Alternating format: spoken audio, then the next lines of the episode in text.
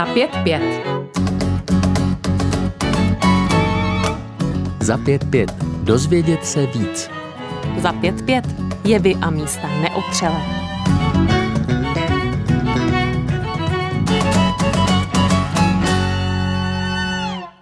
Data výzkumného projektu Život během pandemie ukazují, že by se 80% dospělých v Česku nechalo naočkovat proti koronaviru, či již alespoň jednu dávku dostalo.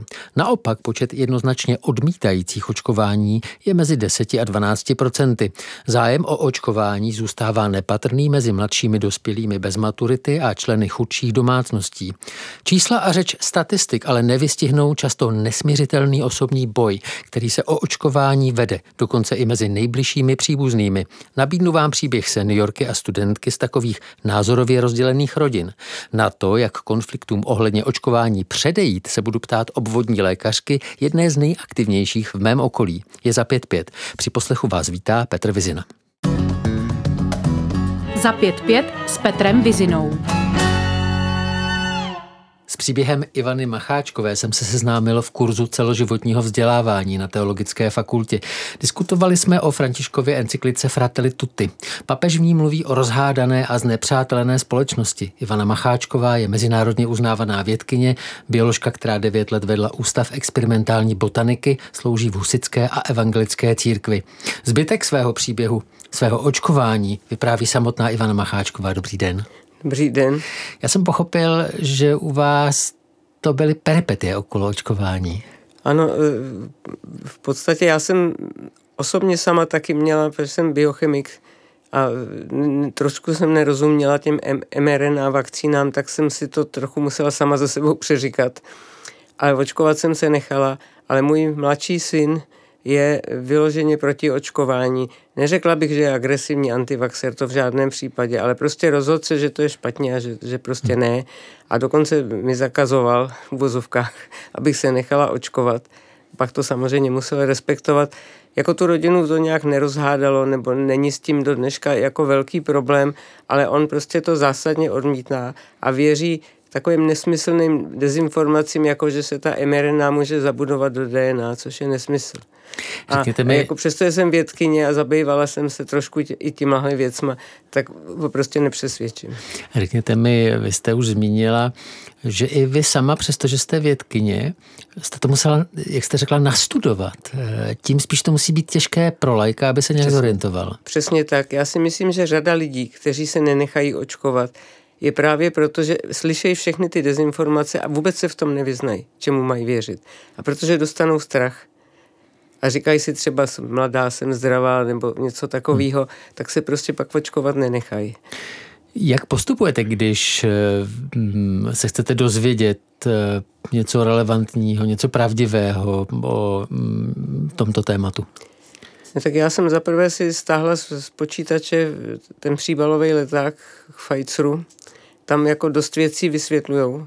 Ku podivu je to hodně podrobný, ze všem všady, ze všema pomocnýma látkama, které tam jsou. Takže dostanete hodně informací z toho příbalového letáku. Zvládnul bych to já jako like porozumět tomu uh, Většinově letáku. asi ano. Většinově asi ano. A možná, jak vysvětlují přesně ten účinek, eh, že tam asi může být problém, pokud člověk pořádně neví, co je nukleová kyselina, tak to asi pak je problém.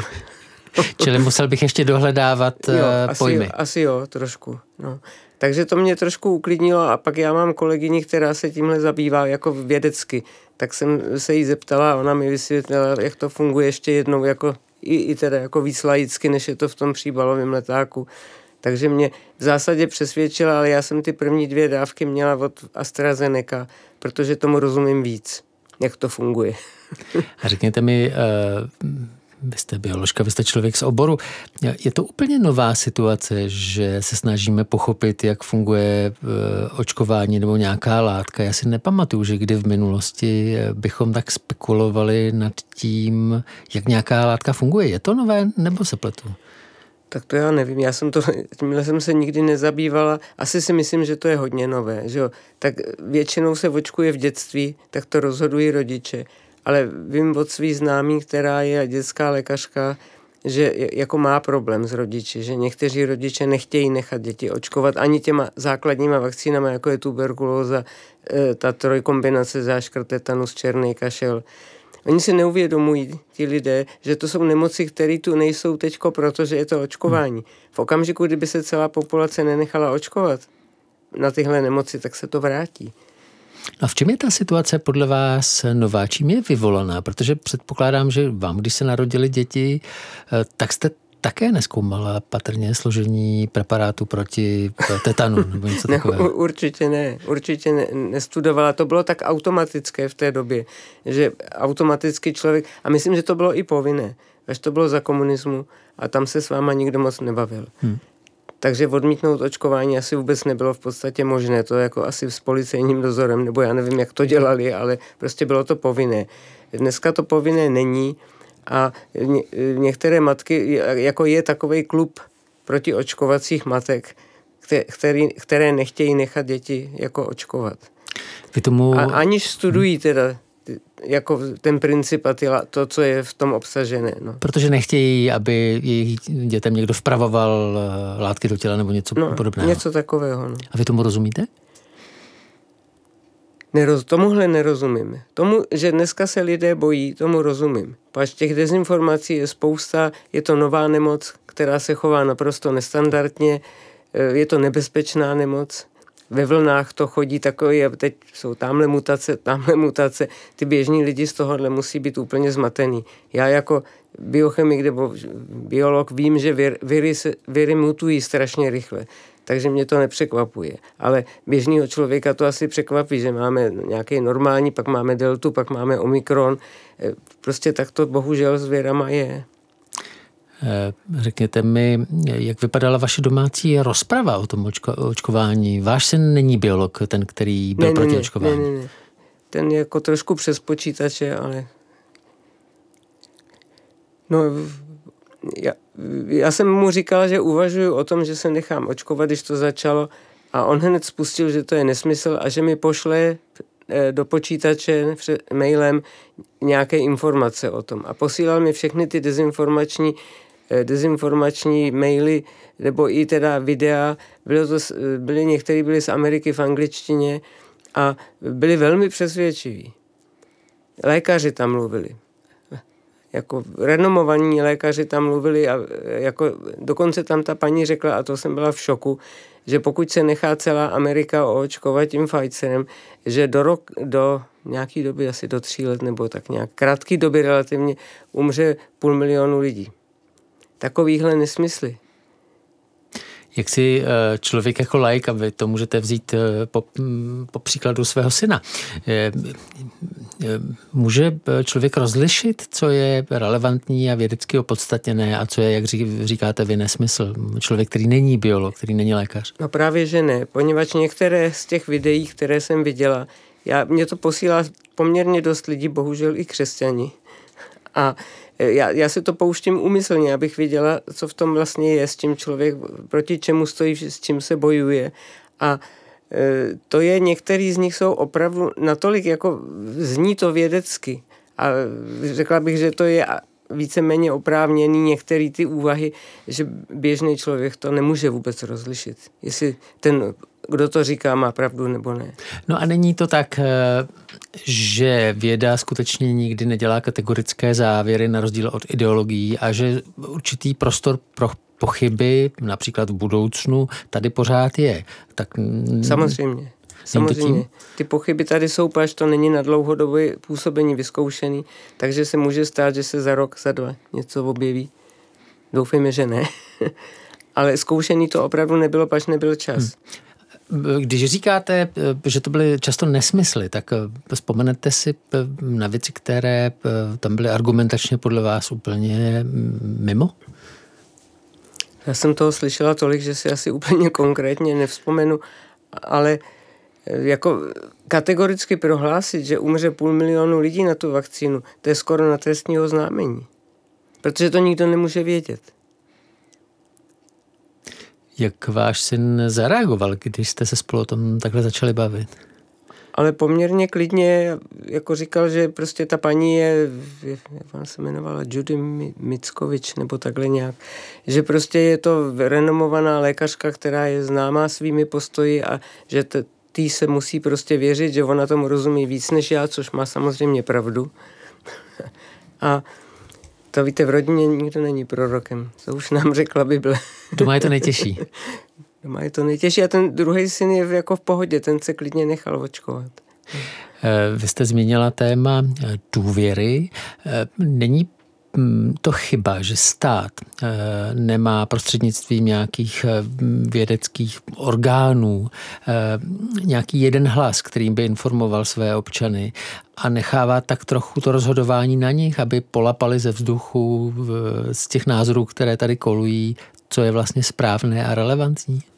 No já si myslím, že jste uhodil hřebík na hlavičku, že si myslím, že jako stát na tom nese dost velkou vinu, protože ty zmatky byly jako veliký kolem toho informování. Jeden virolog řekne tohle, druhý epidemiolog řekne tohle, teď to v televizi slyšíte a co si z toho máte vybrat. A takže já jsem, jako tak jsem si říkala, že by měli založit nějakou poradnu, kde by se, kam by se lidé mohli obracet, eh, kde by se s nima někdo bavil kdyby jim to vysvětlil, eh, prostě vysvětlil jim, jak to on vidí, vzal v úvahu ty jejich pochyby a nedělal si z nich legraci, prostě vzal vážně, co, s čím člověk má problém a snažil se mu to vysvětlit. Většina lidí nemá nikoho takového, kdo by jim tohle poskytl. A když to teda nedá stát, tak oni potom opravdu jako to těžko dají dohromady, když ty hlasy jsou různý. Vy sama protože jste vědkyně, tak předpokládám, že odpověď bude negativní, ale vy máte tendenci dělat si legraci z lidí, kteří třeba tvrdí, že uh, očkování by mohlo změnit naši DNA. Ne, ne v žádném případě si z nich nedělám legraci, snažím se jim vysvětlit, že to není možné.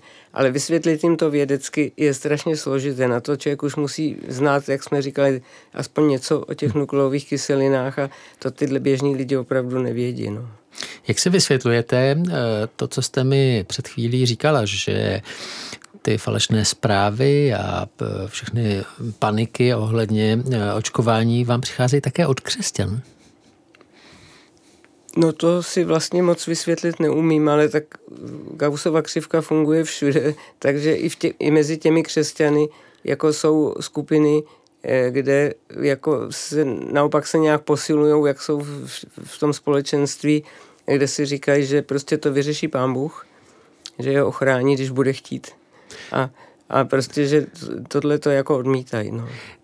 Tohle eh, bych, tady bych se rád zastavil. Co byste odpověděla upřímně zbožným lidem, kteří argumentují, že tohle má vyřešit pán Bůh? No, asi bych jim řekla, že pán Bůh má jenom naše ruce a naše nohy a naši hlavu. A že už teda vlastně je zázrak, že nám dal ty vakcíny, byť teda jsou s těma otazníkama, s kterými jsou. A e, přece jenom to chrání aspoň před tím těžkým průběhem nemoci. Teď se ukazuje, že ne teda úplně, ale většinově to chrání hmm. před těžkým průběhem nemoci. Takže to už je dar boží, já bych řekla. Eh, když se ještě eh, na chvíli zastavíme u věřících lidí, eh, kteří, jak říkáte, také rozšiřují jako falešné nebo klamavé zprávy ohledně očkování, nemůže to být tak, že jsme trochu cvičeni v tom, a možná z dobrých důvodů vidět v tom, co je kolem nás, samé nepřátelství, že jsme cvičeni vidět ve vědcích ty, kteří se nad námi povyšují, ve farmaceutickém průmyslu vidět ehm, ekonomiku, která z nás eh, chce profitovat? No asi máte pravdu. Těžko bych, kdybyste se mě zeptal, kde to vzniklo, tahle nedůvěra, tak bych řekla, že nevím. Ale prostě je to tak. Tím, že a navíc O tom už jsme mluvili, že ta vláda vlastně nebyla schopná dát jednotné stanovisko, hmm. tak to ještě posílilo tu nedůvěru. Co jste si říkala, když jste eh, viděla o věrech eh, diskutovat lékaře rozličných eh, specializací, imunology nejen, ale také já nevím, chirurgy nebo lidi, kteří se zabývají v, v uspáváním lidí před operací? No, nevím, jak to říct kulantně. Myslela jsem si, že by se měli držet svého řemesla a nemluvit do věcí, kterým nerozumí. Hmm. Teda jako odborníci nerozumí. Rozumím.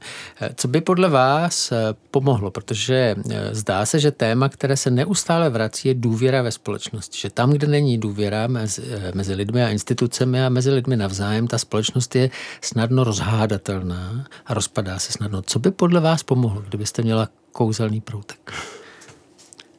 No tak já kouzelný proutek nemám a doufám, že nová vláda, která teda v pátek bude snad jmenována, to vezme prostě za ten správný konec a že nějakým způsobem sjednotí ten hlas, který bude společnost informovat.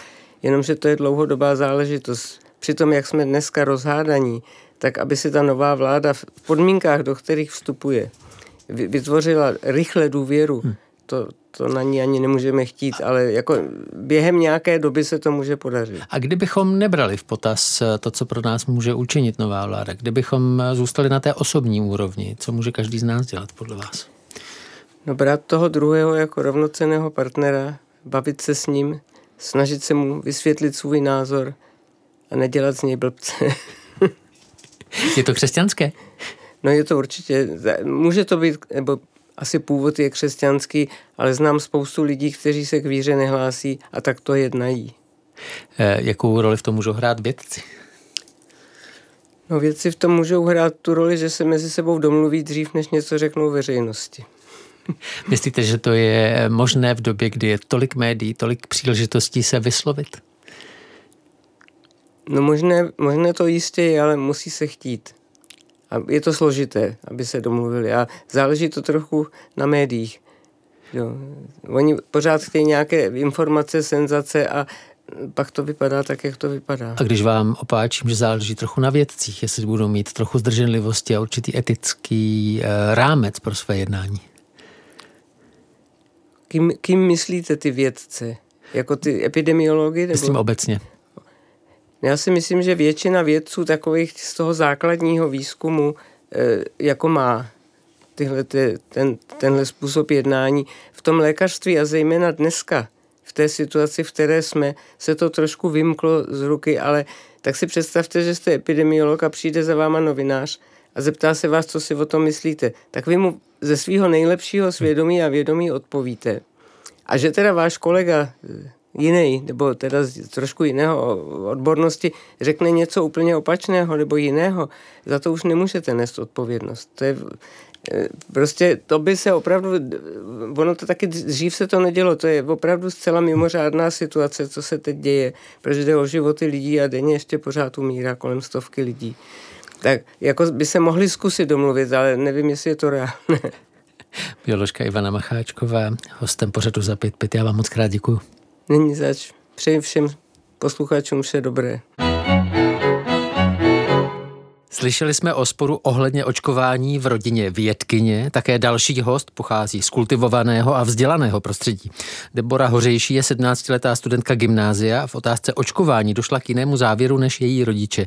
Deboro, já vás zdravím na gymnázium. Dobrý den. Dobrý den. Nepopletl jsem to, říkám to správně, že jste o tom s rodiči diskutovali? Uh, my jsme se o tom bavili, jako prakticky zastáváme i docela podobný názor a já jsem se rozhodla se očkovat jako v rámci toho, že to bylo čím dál víc vynucovaný jako spíš společností, než jako z mých osobních jakých zásad. Čili, jestli tomu dobře rozumím, tak vám to přišlo správné, ale nepřišel vám správný ten tlak, který je na vás vyvíjen, je to tak? Jo, prakticky. A řekněte mi, jak, jste ten, eh, jak se ten tlak pozná, jako z jaké strany to bylo? Ano, to bylo spíš z těch nařízení. Ono to teďka je teda ještě víc vymáhaný, že třeba lidi nemůžou sedět v restauracích, aniž by jako nemělo očkování a taky to znamená, že očkovaní lidi se nemusí testovat. Takže to jako vyvíjí takový menší nátlak, menší buzeraci od státu. Mm-hmm. Ale tak se to všechno zase mění, takže Čili uh, ten příklad toho, že testovaní lidé se nemusí očkovat, uh, což vlastně není úplně logické, tak to uvádíte uh, jako příklad toho, jak vy říkáte, buzerace státní. Hmm.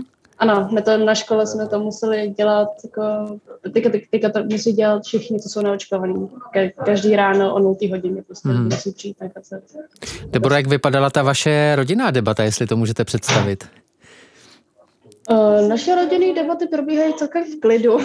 Jako ačkoliv bychom asi neměli stejný názory, tak jako jsme se o tom povídali, všichni jsme přednesli nějaké jako pádní argumenty a ve výsledku to je jako moje rozhodnutí, jestli jako nechám píchnout jako nějakou vakcínu, a nebo jestli ne.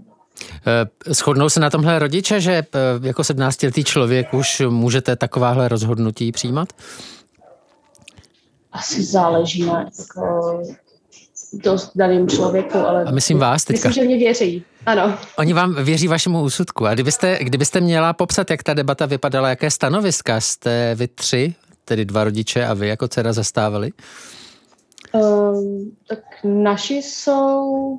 Oni nejsou ten typický typ antivaxera, který šíří jako, jak se tam řeknu, jako nepravý zprávy, fake news a tak, ale nevěří úplně tomu, že by se to mělo vymáhat za prvé jako možností třeba vstoupit jako na nějaký pozemek nebo jít do bazénu, něco takového. Ale jako nevěří, že by se měla lidská imunita nějak jako vystavit takovému nebezpečí, jako kterýho vystavu, nebezpečí, takovému stavu, jaký, do, do jakého dostane ta vakcína. A spíš, že v případě, že člověk jako není jako kompromitovaný nějakou nemocí, nějakou srdeční vadou, nějakou jakoby vážnou věcí, kterou hmm. člověk má, tak v případě, že se jako dostane covid, tak tím prostě projde a bude mít své vlastní protilátky, ne nějaký jako umělý. Deboro, jestli tomu dobře rozumím, vaše rodiče jsou oba právníci, nepletu se? Advokáti jsou oba, ano. Eh, čili eh, v tom přemýšlení vidím eh, v té rozvaze úlohu společnosti a elit, jakým způsobem diktují ta pravidla hm, zbytku společnosti. Rozumím tomu správně. Ano. Když jste jim uh, ohlásila, že vy se tedy očkovat necháte, eh, nezměnilo to nějak rozhodnutí rodičů nenechat se očkovat? Nezměnilo. Zrovna jako v tomhle my se asi navzájem moc neovlivňujeme. U nás doma se nějak jako nevnucujeme nějaký názory v případě, že nějaký někdo zastává a může se ho jako obhájit, tak... Čili vyloženě jde o to, abyste si ho obhájila, ten váš názor. Tak to je prakticky u všech názorů. Když, když k něčemu věří, tak musí obhájit. To máte velké štěstí, že takhle probíhá vaše rodinná debata. A teď mi řekněte, mm, eh, vy jste zmínila, co jste měla proti očkování, ale co nakonec převážilo u toho, že jste se nechala očkovat? Pohodlnost. že to bude snazší pro vás všechno. No, všechno. My jsme měli jet jako do zahraničí, uh, bylo by spoustu dalších věcí, které bych musela dělat v případě, že bych se nenechala očkovat. Takhle mi to vlastně dovoluje normálně jako chodit do školy, aniž bych se musela testovat, můžu sedět jako v restauraci nebo v kavárně, nebo jsem si dát kafe. Lidi se mě tolik nebojí, Dobře. A řekněte mi eh, z rozpravy s vašimi vrstevníky. Už jsme viděli, že vaše rodina má takový kultivovaný způsob rozpravy, ale jak to vypadá eh, s vašimi vrstevníky, když se o tom bavíte ve třídě? Nebo jestli se nepletu, vy sportujete taky? Tak eh, se sportovci. My se o tom ne, nepovídáme jako COVID a vakcína celkově není úplně téma našich debat. A v případě, že, že se o tom bavíme, tak jako by myslím, že většina mých spolužáků je očkovaná, taky z toho samého důvodu jako já. Mám pár přátel, kteří jsou aktivně pro očkování a věří, že je to jediný způsob, jak se dostat jako z toho toho hmm. maleru, kterým je hmm. pandemie. Ale většinou to jako téma debat není. A v případě, že by bylo, když třeba jako zeptám, jestli si chtějí dát tu třetí dávku nebo ne, tak jako váhají, neví, jestli jo nebo ne. Jako na druhou stranu, kdy, v případě, že si dají třetí, tak to může znamenat, že si jako budou, bude nasledovat série prostě jednoročních vakcín, stále nekončící. Takže v případě, že jako už vedeme tu debatu, tak je to takový nejistý. Mm-hmm. Z toho mi vychází, Deboro, co říkáte, že přestože jste eh, generace, která je zvyklá prostě zvažovat racionální argumenty nebo prostředí eh, té vaší generace, tak pro vás není velké téma ta, to očkování. Moc není. A čím si to vysvětlujete? Protože to je mm, to je pro zbytek společnosti je to palčivé téma a má na ně silný názor. Čím to, že eh, lidem kolem 17 to tak nepřijde? Jo, určitě to jako nějakým 17 letým lidem dělá jako potíže, ale myslím, že moje generace teďka jako nezabírá moc jako něčím, co by služovalo lidstvo, ale spíš něčím, co by služovalo jako planetu, na který žije a taky teďka jsem konečně v dvou ročnících školy, takže to myslím, že jako zabírá dostatek naší pozornosti a soustředění. Já teda slyším, že ve vaší škole je opravdu živo. No, je, se omlouvám. Co se tam děje? Uh, je přestávka. A to je přestávka. Já vám moc krát děkuji, že jste nám věnovala část téhleté přestávky. Mějte se moc hezky. Jo, tak děkuji. Naschledanou. Naschledanou. Slyšeli jsme o rodinných diskuzích i trampotách. Očkování může krátkodobě vyvolat horečku, ale také na dlouhou dobu ochladit vztahy v rodině. Jak tomu předejít a jak se vlastně o očkování bavit, se ptám lékařky, která patří v mém okolí k nejkomunikativnějším. Ludmila Bezdíčková je všeobecnou praktickou lékařkou v naší městské čtvrti. Ahoj, Lidko. Ahoj. Prosím tebe, eh, abychom to uvedli, ty jsi doma s covidem teďka. Je to tak? Jsi očkovaná, jaký máš průběh? Průběh mám lehký, mám takovou rýmu a nic necítím, ani nemám chuť, ale e, zas tak zásadně mi to v tuto chvíli nevadí. Dostala jsem tři dávky očkování a onemocnila jsem vlastně po roce a půl takřka permanentního kontaktu s covidem, protože od začátku pandemie vlastně chodím vyšetřovat pacienty i třeba domů a měla jsem je v ordinaci, takže mě to trošku překvapilo ale zřejmě jsem se nakazila nějakou variantou, která prolomila to očkování a asi i ta virová nálož byla vysoká, protože jsem měla v pacienta s pneumonií, se zápalem plic minulý týden v ordinaci. Eh, a jsem ráda za to, že ten průběh je lehký a zároveň svým způsobem jsem ráda i za tu hybridní imunitu, kterou snad vyvolá tady ta moje nemoc i přes to očkování a myslím, že budu ideálně připravena na variantu Omikron.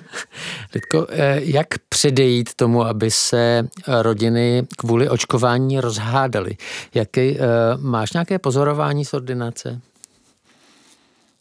No, já jsem ze začátku, protože patřím mezi takové, dá se říct, zastánce velké toho očkování. Opravdu si myslím, že to je cesta, jak, jak pomoci a je to asi to nejúčinnější, co pořád ještě máme v ruce eh, v boji proti COVID-19. Eh, tak jsem eh, prošla přesto, že jsem s nadšením začala očkovat. Ze začátku, jak ty vakcíny nebyly dostupné, byl velký zájem o očkování, ale potom se začaly objevovat i nějaké pochybnosti a začaly také více vyčnívat ti pacienti a lidé vůbec, kteří kteří eh, se očkovat nechtějí a začala jsem o tom více diskutovat, dostala jsem se přes ten vztek, přes takové to, tu snahu těm pacientům to vlastně opravdu vysvětlit, eh, co nejvíc, eh, co, co nejsilněji, že se mají očkovat, až přes, bych řekla, takové smíření se s tím, že jak, jaká ta situace je opravdu a myslím, že taková je i role lékaře najít pochopení pro každého, to znamená i pro toho, který z jakýchkoliv důvodů to očkování si nepřije nebo se ho obává a snažit se porozumět mu, proč mu tak je snažit se poskytnout nějaké svoje know-how na základě toho, co třeba vím, co eh, ti lidé vědět nemusí, eh, abych jim dokázala lépe poradit a třeba i nějaký ty, ty strachy uh, zmírnit. Hmm, čili naznačuješ, že rolí i praktického lékaře je takový mediátor mezi tím světem medicíny, včetně očkování a pacientem samotným. Určitě, protože pro nás ti pacienti jsou vlastně dlouhodobí partneři. My s nimi my je máme registrované, eh, vlastně dá se říct, že s nimi žijeme, eh, známe je většinou mnoho let a nějaký covid by neměl zásadním způsobem naše vztahy změnit, si myslím.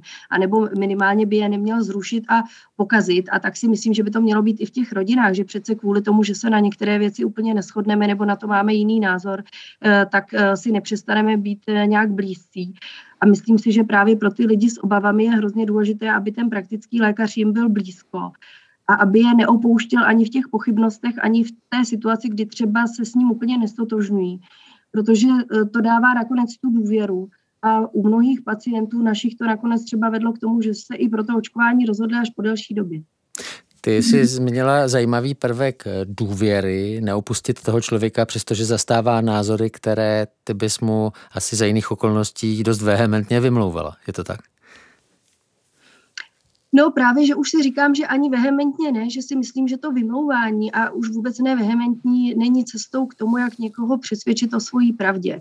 E, navíc e, těžko říct, co je pravda, protože tady v, tom, v té pandemii vidíme víc než kdy jindy, že ty informace přicházejí postupně, že se musíme nějak adaptovat na nejistotu, na to, že některé věci jsou hypotézy, které jsou potom vyvraceny, některé potvrzovány, některé věci zmírňovány. Myslím si, že se musíme naučit tohleto lépe, lépe komunikovat těm lidem. Takže asi bych u té vehemence ubrala a myslím, pro mě to bylo hodně ponaučení v tom, že e, opravdu je potřeba naslouchat a e, možná i rovnou ty informace, pokud nejsou úplně jisté, sdělovat s určitou mírou nejistoty a naučit se to komunikovat tak, abychom si nechali volné pole pro to, když ta situace se bude měnit. A řekněme, e, tvé osobní zkušenosti s pacienty přicházejí lidé dobře, tak někdo si třeba může myslet, že očkování mění DNA, nebo eh, že jde o, o očipování od Billa Gatese. To, to jsou všechno takové ty extrémně nepravděpodobné varianty toho příběhu. Ale s čím přicházejí tvoji pacienti? To budou pravděpodobně eh, pochyby, které jsou hlubší a patrně nějaké realističtěji zdůvodněné. Ano, tak mnozí lidé jednak COVID prodělali a jednak uh, si někteří myslí, že ho prodělali a myslí si, že jsou úplně zdraví, že nemají žádná rizika a že to onemocnění je výrazně ohrozit nemůže a nepřejí si uh, být očkování, protože uh, mají obavy z toho, že to očkování může v dlouhodobém horizontu mít ještě nějaké nežádoucí účinky, o kterých v tuto chvíli nevíme. A na to bohužel musíme říct, ano, my nevíme, co se stane za deset let, ale můžeme říct jenom to, že e, všechny znalosti a všechno, co v tuto chvíli vidíme, tomu nenasvědčuje. Ale se stoprocentní jistotou já prostě nikomu nemůžu říct, že za deset let se nestane, že se zjistí, že nějaký vedlejší účinek to očkování mělo. E, můžu pouze říct, že na základě toho, co všechno o tom teďka víme a jaké vakcíny byly v minulosti aplikovány, že nejsou známy takové nežádoucí účinky. Takže to je jedna podle mě z hrozně důležitých obav těch pacientů, co sdělují. E, druhá věc je, e, že si myslím, že hodně lidí e, má představu, že je možná lepší tím onemocněním projít, protože se potom vytvoří lepší a dlouhodobější imunitu. To samozřejmě je pravda svým způsobem, ale důležité je si uvědomit, že i někteří mladí lidé mohou mít těžký průběh toho onemocnění hned od počátku a toto se nezjistí až do chvíle, než onemocní. Celá preventivní medicína nebo prevence v medicíně je založena na tom, že předcházíme vůbec vzniku toho onemocnění. Takže to očkování je právě prostředek k tomu, jak úplně předejít tomu riziku, eh, které plyne potom už z toho onemocnění, které vzniklo. Ve chvíli, kdy, kdy už ho tady máme, tak eh, musíme akceptovat všechna ta rizika, která s tím přicházejí. Já se třeba snažím pacienty vést k tomu uvědomění, ano, jestliže toto riziko akceptuji, tak ho musím akceptovat ale s plným vědomím a se vším, co to může přinést a měl bych být o tom dobře informován. Protože dělat takové rozhodnutí v chvíli, kdy nevím, jak to, jaké důsledky to může mít, mi přijde nezodpovědné nejenom vůči sobě, ale třeba i svému okolí. Mm. A řekni mi, podle čeho ty se vlastně orientuješ v té eh, situaci, jak filtruješ zprávy a informace, které se očkování týkají, protože uh, ty samozřejmě Eh, pojmenováváš věci tak, jak je pojmenovává někdo s určitou znalostí. Říká, podle všeho, co víme, je to takto, ale můžeme se mílit. Což je vlastně eh, lidem, kteří naslouchají oběma stranám té barikády, tak to připadá jako eh, ten pocit vlastně je z toho takový jako slabý argument, když to ten silný argument, my víme určitě, že je to špatné a zlé, tak ten, ten proti tomu vypadá jako mm, slabě. Že? To, tak hmm. vzpomeneš si já mám takové svoje, když teď uh, přistoupím k tomu, tak jak to dělám, protože já se hodně zabývám i vzděláváním lékařů vlastně, tak uh, to, co dělám, je, že vlastně denodenně filtruji několik uh, serverů a několik uh, časopisů medicínských, uh, kde pravidelně čtu ty studie. Navíc mám kolegy, kteří jsou uh, z oboru laboratorní medicíny, uh, ale i třeba genetiky a i anesteziologii a infektologii, a kterým velice důvěřuji a s nimi jsem v pravidelném spojení, takže sdílím uh, ty uh, aktuální data a vždycky, když tam mám nějakou pochybnost, tak mě zajímá jejich názor na to a snažím se to nějakým způsobem zasadit do rámce, nejenom tady v rámci vědění v České republice, ale i třeba na mezinárodní úrovni. A to mi přináší takovou jistotu v tom, že ty, že ty informace čtu správně a pokouším se to potom formulovat i pro ty kolegy lékaře a právě tahle, ta, tenhle způsob práce s těmi informacemi mi přináší často hodně silnou silné důkazy pro to, jak se potom i chovat k těm pacientům, eh, protože teprve ve chvíli, kdy sama se věnuji a ta, kladu si ty otázky eh, a věnuji se tomu, jak tomu člověk má jiný porozumět, tak eh, sama chápu to, co třeba může znejistovat tu veřejnost. Takže to je jedna věc, co vlastně dělám sama a co bych, eh, jak bych to viděla pro lidi, tak si myslím, že úplně těmi nejsilnějšími důkazy je právě to, když se třeba podíváme na srovnání zemí, kde je ta proočkovanost vysoká a na úmrtnost na COVID, eh, jak v krátkodobém, tak dlouhodobém horizontu, tak je tam vidět úplně obrovská vazba, kdy v těch zemích, kde ta proočkovanost je nejvyšší, tak prostě těch lidí umírá, umírá mnohem méně. Samozřejmě lze argumentovat tím, že v těchto zemích často je i daleko vyšší úroveň zdravotní gramotnosti, vyšší úroveň celkově té zdravotní péče. A, ale uh, určitě to všechno jde ruku v ruce spolu. Uh, takže to si myslím, že je ten nejsilnější argument, je skutečně ta statistika a ta data, která si myslím, že dneska už každý uh, vzdělaný člověk si zobrazit může, pokud, pokud chce na těch spolehlivých serverech, jako je třeba web ministerstva zdravotnictví, eh, ale i třeba šikovní programátoři z ČVUT utvořili takové pěkné grafy na, eh, na webu Open Data Lab. Eh, máme i víc jiných, tedy už nezávislých novinářů, kteří třeba se té problematice velice přehledně věnují a myslím, že poskytují úplně ucelené a kvalitní informace. Mm-hmm. Ty tady zmiňuješ vlastně pořád tu kardinální otázku, komu vlastně věřit. V té ty jsi vzdělaný člověk eh, medicínsky, přesto je vidět, že si vybíráš zdroje podle toho, jak jsou důvěryhodné, ale co si máme počít my lajci? Nesklamal podle tebe stát, že neměl nějakou jako hlavní platformu, nějaký hlavní hlas, který by komunikoval, který by prostě eh, pod sebe eh, shrnoval všechny ty výsledky studií a tak, ale komunikoval by i pro nás lajky nějak přehledně, Eh, způsobem, kterému rozumíme, abychom si nemuseli vybírat z různých zdrojů, protože my prostě jako lajci nejsme schopni eh, lékařsky relevantní zdroje najít. A to už ani nemluvím o médiích, která nejsou odborná. Myslím, že selhal trochu v tomhle. Opravdu si myslím, že ano, eh, je to velice těžké, protože když se pohybuje mezi těmi lidmi, mezi těmi odborníky, tak eh, ne každý, kdo je opravdový odborník a je velice moudrý, tak umí ty věci dobře komunikovat. Takže to jsou dvě odlišné věci. A myslím si, že najít toho člověka, který zároveň tomu rozumí a zároveň se dokáže dobře ptát a komunikovat, to není tak lehké, ale třeba mezi novináři jsem opravdu našla za ten poslední rok eh, několik velice erudovaných lidí, kteří by toho při dobré spolupráci třeba s těmi odborníky i schopní byli a nevím, jestli by k tomu byli ochotní, ale určitě by se bývalo vyplatilo do toho zainvestovat. A zaměřit se na to. Eh, protože ten hlas není slyšet a ti lidé, kteří promlouvají třeba za ministerstvo zdravotnictví, tak eh, eh, byť si myslím mnozí z nich, že jsou velice výjimeční a vlastně mají skvělé informace, tak to nedokáží komunikovat tak, aby to ti lidé vzali. A druhý aspekt byla ta nedůvěra té vládě, která se myslím hodně podílela i na tom, na té komunikaci, protože často lidé už nebyli ochotní od některých tváří přijímat vůbec ty informace, přestože jsou důvěryhodné a byly, byly podávány vlastně pravdivě. A to je taky obrovský problém. Takže myslím, že ano, že tady k selhání došlo. Problém je třeba i v tom, že v Německu, kde funguje Robert Koch Institut, což v podstatě u nás máme státní zdravotní ústav, ale zdaleka není komunikačně tak schopný a e, opět vlastně e, na v tom veřejném prostoru jsme neslyšeli nikoho takového mluvit, tak si myslím, že by, kdyby takový ústav tady fungoval e, v takovém rozsahu, že by to hrozně pomohlo. Já jen pro pořádek připomenu, že i v Německu, které má Kochův ústav, tak jsou protesty proti mm, těm pandemickým opatřením, ale e, ještě se vrátím k tomu, o čem mluvíš.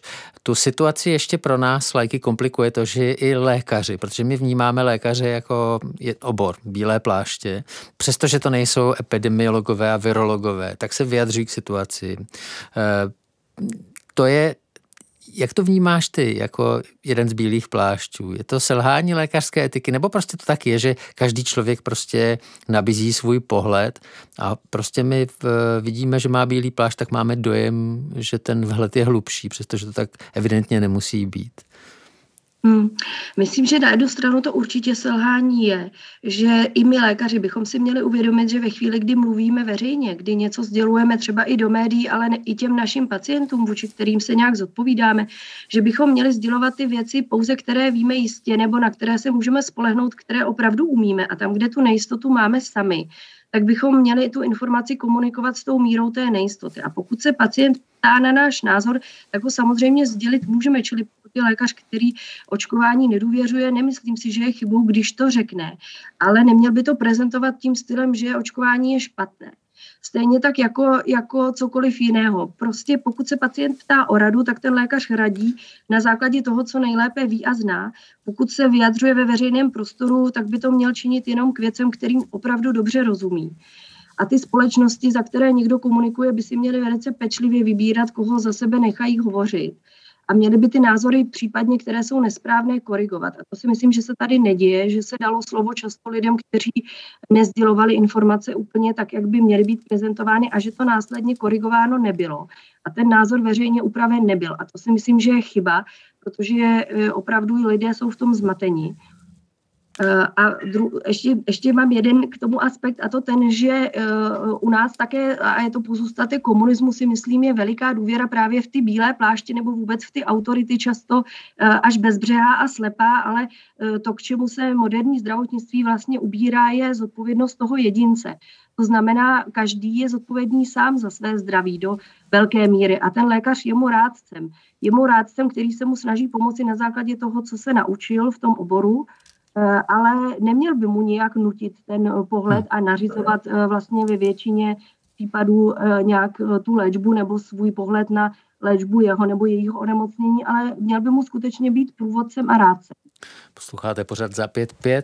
Tohle je rozhovor s Ludmilou Bezdíčkou, praktickou lékařkou z naší městské čtvrti, která se vyznačuje komunikačními schopnostmi. Jak tě tak pozoruju, Lidko, ale všechno, co říkáš, je odvolávka na lidský rozum a vzdělání. Ale ono to nemusí být tak jednoduché. Která skupina podle tebe z tvých zkušeností z ordinace je nejcitlivější a nejzranitelnější v tomhle mnohohlasu, v tomhle chaosu, kdy prostě každý zdroj tvrdí něco jiného? Je to těžké. Já si paradoxně myslím a i u té proočkovanosti to vidím, že největší problém je s tou střední generací. Je to zajímavé, ale u těch, eh, u těch starších lidí vnímám určitou životní moudrost. A možná také to, že ten náš vztah je mnohem utuženější, protože to jsou často lidé, kteří k nám chodí často, jsou léčeni třeba pro vysoký krevní tlak a my je vídáme pravidelně v našich ordinacích. A máme ten vztah takový, že pokud tam předem byla nastolená důvěra, tak oni vlastně jediné, o co se zajímali, je, zda jim to očkování doporučí. A pokud ano, a stejně tak to mají téměř s každou léčbou, ptají se mě, a co si myslíte vy, paní doktorko? A když já jim řeknu ten svůj pohled a názor, pokud ho mám a je jasný, tak to skutečně udělají, udělají podle toho názoru většinou. Což je obrovská odpovědnost pro nás, ale zároveň se s tím lépe pracuje samozřejmě. Hmm. Eh, u těch, eh, u těch nejmladších lidí tam vidím už zase tendenci k té vyšší zdravotní gramotnosti, k tomu, že si skutečně ti mladí často ty zdroje eh, jsou schopni sami najít a ověřovat si ty informace. Ale největší problém je tam v té generaci, řekněme, 40-50 let nebo 30 až 60 v tom širším rozmezí a tam to je poněkud těžší. Čili ty naznačuješ, že naše generace trochu trpí tím, že není tak mrštná v tom objevování zdrojů, ale zároveň e, prostě už má takový pocit, že už si umíme sami rozhodnout pro sebe. Hmm, má silný názor, no. Má silný názor a není, a není ochotná, neumí třeba pracovat s těmi informacemi. Může to být e, i problém třeba vzniklý ve školství, si říkám, e, že ta práce s těmi informacemi, když se třeba učím s dětmi a vidím, jak se k tomu přistupuje, e, takže skutečně to je generace lidí, kteří ještě se nenaučili třídit ty informace a i, to, že nacházíme obrovskou plejádu informací na internetu, na sociálních sítích, které neumíme filtrovat, neumíme poznat, to je to, na co se můžeme hmm. spolehnout, tak nás uh, znejišťuje, zatěžuje, vlastně z úzkostňuje. Opravdu ta, ta populace je velice zatížená úzkostí v tuto chvíli a těžko, těžko potom uh, komunikovat. Hmm. Lidko, uh jako téma se nám neustále vynořuje víra nebo důvěra, eh, že jsme společnost bez důvěry, ať už ve vládu, jak to jmenovala, nebo v toho obvodáka, nebo někoho, kdo, kdo mluví expertním hlasem. Kdyby byla jedna věc, eh, kterou bys mohla změnit, která by prospěla té víře a důvěře ve společnosti, co by to bylo? A teď máš kouzelný proutek, teď si to opravdu vymysli, může to být něco, co nemůže změnit, ale kdybys mohla, co by to bylo? Já bych si přála, abychom měli nějakého jako velmi morálního vůdce, ať už by to byl premiér nebo prezident, někdo, kdo opravdu eh, opravdu je naším vzorem morálním, eh, tak aby jeho slovo platilo, aby, aby jsme ho rádi výdali jak na obrazovkách, tak třeba naživo. Eh, a aby dokázal ten národ nějakým způsobem sjednotit v nějakém pozitivnějším, optimističtějším duchu. A pak bych ráda, aby se sem vrátil nějak humor víc, protože mi přijde, že to je, to je takový prostředek k tomu, aby jsme jako se o těch věcech, aby jsme se uvolnili, abychom dokázali uh, si říct, že uh, to je jenom hloupý očkování, teď vlastně tady nejde o nic zase tak strašného, tak pojďme nějak se, uh, si z toho udělat srandu. Myslím, že tohle by tomu prospělo. Ludmila Bezdíčková, která tvrdí, že nám by pomohla jednak důvěra a jednak návrat humoru. Já ti moc krát děkuji za rozhovor a brzo se uzdrav. Díky. Ahoj. To byl pořad za 5-5, tentokrát věnovaný rodinným sporům o očkování. Svět důvěry, smyslu pro humor a důvěryhodných politických i náboženských vůdců nám všem přeje Petr Vizina.